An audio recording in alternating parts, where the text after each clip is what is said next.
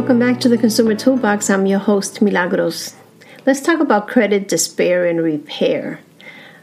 I think um, it's fair to say that credit seems to be on everyone's mind these days. Rightfully so, as many of us are feeling the financial pinch from the effects of the pandemic.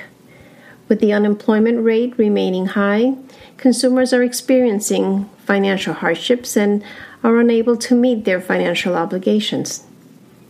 Many consumers have had to defer mortgage payments, car loan payments, student loans, and, and yes, credit card payments as well. But what is concerning to me is that consumers seem to be more concerned about their credit score rather than their credit reports. I can understand why our focus would be on those numbers as they do represent our credit worthiness. Lenders rely on it to determine whether we merit a loan or credit. Oh, and the interest rate is based on it as well. The thing that I find most interesting is that when I ask consumers why they only monitor their credit scores, they tell me that it's because it's easier and quicker to look at those three numbers rather than three or more pages of a more detailed summary of their credit. But then there's this our credit scores are based on what is on our credit reports. It's that simple. So if those numbers are slightly off one day, you can only find the answer on your credit reports as to the reason why those numbers could have dropped. And so, this is why making one late payment, carrying a high debt ratio, or applying for credit impacts our credit score in a negative way, that is or worse, when there is an error reported on our credit report. Now, if you can just take your focus off your credit score for the next few minutes, I will go into the nitty gritty of credit despair and repair. Monitoring a credit score is quite exciting for some sort of like watching a football or basketball game and watching our favorite team beating their opponent. But what happens when the opponent starts to beat our team as we watch their score plummet? It's upsetting, right? Those scores, though, represent the hard work or maybe the careless or sloppy work that goes into the game. Remember, the scorekeeper's job is to keep track of that, right? They give the results of the work that goes into the game. The same now goes for the credit scores. The credit reporting agencies, Equifax, Experian, and TransUnion, are primarily record keepers. They record what is reported to them by lenders and creditors, oh, and debtors too. So if your credit report has an error or discrepancy, it's not the credit reporting agency who decides that. It's the lender or creditor. Let me just say that if you're not watching your credit reports, you should not be judging your score. Let's go back to the game.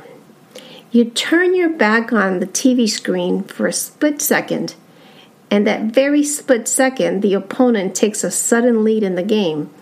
But because you weren't watching, you can't argue what the player did or didn't do, right? Or better yet, you shouldn't. Or you can't criticize the scorekeeper. So let me go back again. Your credit score is a clear reflection of your credit report, but in numbers. So if you're only monitoring your credit score, this just isn't enough. If you're a fan, you watch the game, right? So, if you're in the market for a new house, new car, or a new credit card, you should get into the habit of first requesting and thoroughly reviewing your credit reports for accuracies and inaccuracies. According to the Consumer Financial Protection Bureau, last year consumers filed hmm, 280,000 complaints about credit reporting errors. Those numbers, by the way, doubled from 2019. Could this be because consumers were being vigilant or because consumers were denied credit and soon thereafter discovered a gross error on their credit files? If I had to guess, I would say it was the latter. So, what is a consumer to do when they learn that there is a discrepancy on their credit file that's hurting their ability to get a mortgage, a car loan, or a credit card? The answer is dispute it. But with who? Do you run and hire a credit repair service company who promises to restore or rebuild your credit score? Hmm, here's the answer. You file a dispute with the company who reported the error, and you submit proof showing that. Or you can skip that step and dispute it with the credit reporting agency directly. Under the Fair Credit Reporting Act, you have that right. The credit reporting agency has 30 days to investigate and respond to your dispute. Now that we have the option to do all of this online, it's much easier, convenient, and faster too. If they find in your favor, meaning it was deemed an error, and the negative information is removed from your credit files, you will automatically see your credit scores restored within 30 days or so. The lesson here for you to learn is to get into the habit of monitoring and reviewing your credit reports at least once a year. Better yet, be sure to review your three credit reports Equifax, Experian, and TransUnion before you apply for new credit to make sure that there are no discrepancies on your credit files. If there are errors, you first want to dispute them and then apply. This way, you will only lose points for one hard inquiry rather than two. So, if you're experiencing credit despair, you need to take action and do your own credit repair. In other words, you are the most accurate referee of your credit score. I hope you enjoyed this episode of the Consumer Toolbox. Remember to subscribe and rate the podcast and share your new knowledge with others. And be sure to tune in to tomorrow's episode on online social security awareness.